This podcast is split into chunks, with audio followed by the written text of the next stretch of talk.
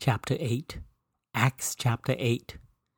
And Saul was consenting unto his death. And at that time there was a great persecution against the church which was at Jerusalem.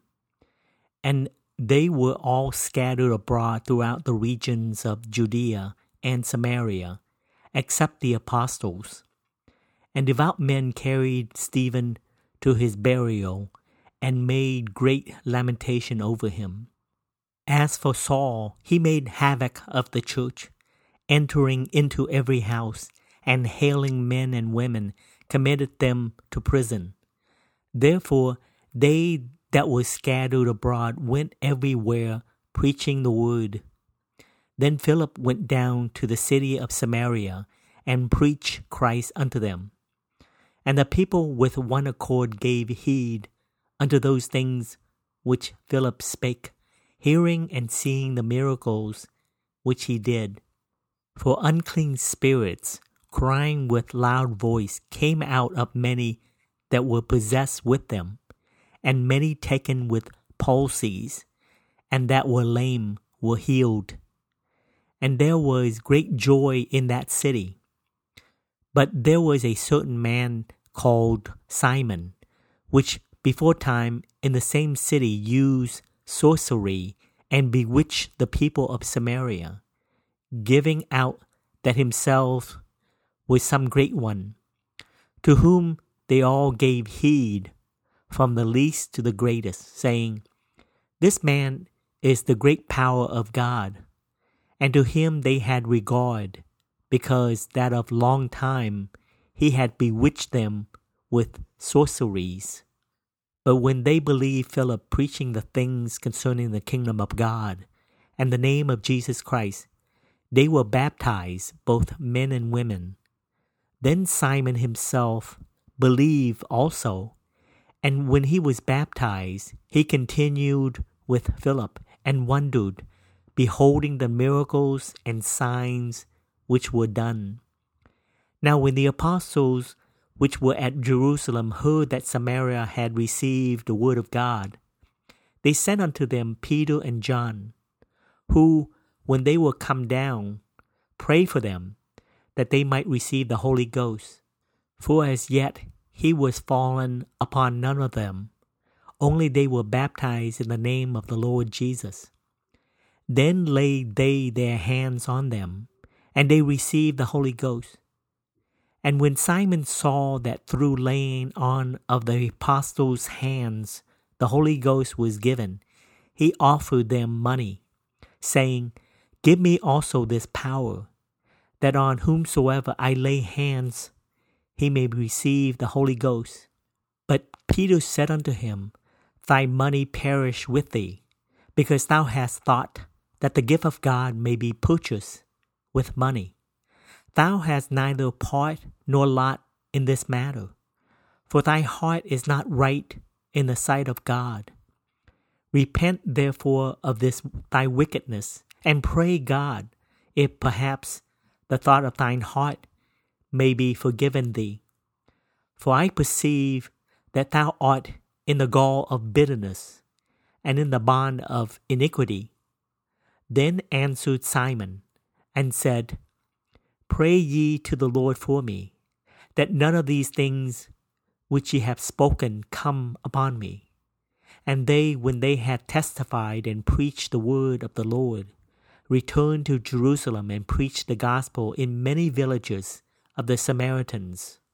And the angel of the Lord spake unto Philip, saying, Arise and go toward the south, unto the way that goeth down from Jerusalem unto Gaza, which is desert and he arose and went, and behold, a man of Ethiopia, an eunuch of great authority under Candace, queen of the Ethiopians, who had the charge of all her treasure, and had come to Jerusalem for to worship, was returning and sitting in his chariot, read Esaias the prophet. Then the Spirit said unto Philip, Go near and join thyself to this chariot. And Philip ran thither to him, and heard him read the prophet Esaias. and said, Understandest thou what thou readest? And he said, How can I, except some man should guide me? And he desired Philip that he would come up and sit with him. The place of the scripture which he read was this He was led as a sheep to the slaughter, and like a lamb dumb before his shearer, so opened he not his mouth. In his humiliation, his judgment was taken away. And who shall declare his generation? For his life was taken from the earth. And the eunuch answered Philip and said, I pray thee, of whom speaketh the prophet this? Of himself or of some other man? Then Philip opened his mouth and began at the same scripture and preached unto him Jesus. And as they went on their way, they came unto a certain water. And the eunuch said, See, here is water. What doth hinder me to be baptized? And Philip said, If thou believest with all thine heart, thou mayest. And he answered and said, I believe that Jesus Christ is the Son of God. And he commanded the chariot to stand still. And they went down both into the water, both Philip and the eunuch, and he baptized him. And when they were come up out of the water, the Spirit of the Lord caught away Philip, that the eunuch saw him no more, and he went on his way rejoicing. But Philip was found at Azotus, and passing through, he preached in all the cities till he came to Caesarea. Chapter 9 Acts chapter 9 And Saul, yet breathing out threatenings and slaughter against the disciples of the Lord, went unto the high priest, and desire of him letters to Damascus, to the synagogues, that if he found any of this way, whether they were men or women, he might bring them bound unto Jerusalem. And as he journeyed, he came near Damascus, and suddenly there shined round about him a light from heaven. And he fell to the earth and heard a voice saying unto him, Saul, Saul, why persecutest thou me? And he said, Who art thou, Lord? And the Lord said, I am Jesus, whom thou persecutest. It is hard for thee to kick against the pricks. And he, trembling and astonished, said, Lord, what wilt thou have me to do? And the Lord said unto him, Arise and go into the city, and it shall be told thee what thou must do. And the men which journeyed with him stood speechless, hearing a voice but seeing no man. And Saul arose from the earth, and when his eyes were opened, he saw no man. But they led him by the hand and brought him into Damascus. And he was three days without sight, and neither did eat nor drink. And there was a certain disciple at Damascus named Ananias and to him said the Lord in a vision, Ananias. And he said, Behold, I am here, Lord. And the Lord said unto him, Arise and go into the street, which is called Straight, and inquire in the house of Judas for one called Saul of Tarsus. For behold, he prayeth, and hath seen in a vision a man named Ananias coming in and putting his hand on him, that he might receive his sight. Then Ananias answered, Lord, I have heard by many of this man, how much evil he hath done to thy saints at Jerusalem. And here he hath authority from the chief priests to bind all that call on thy name. But the Lord said unto him, Go thy way, for he is a chosen vessel unto me to bear my name before the Gentiles and kings and the children of Israel. for I will show him how great things he must suffer for my name's sake. And Ananias went his way and entered into the house, and putting his hands on him, said, Brother Saul, the Lord, even Jesus, that appeared unto thee in the way as thou camest, hath sent me, that thou mightest receive thy sight, and be filled with the Holy Ghost. And immediately there fell from his eyes as it had been scales, and he received sight forthwith, and arose and was baptized. And when he had received meat, he was strengthened.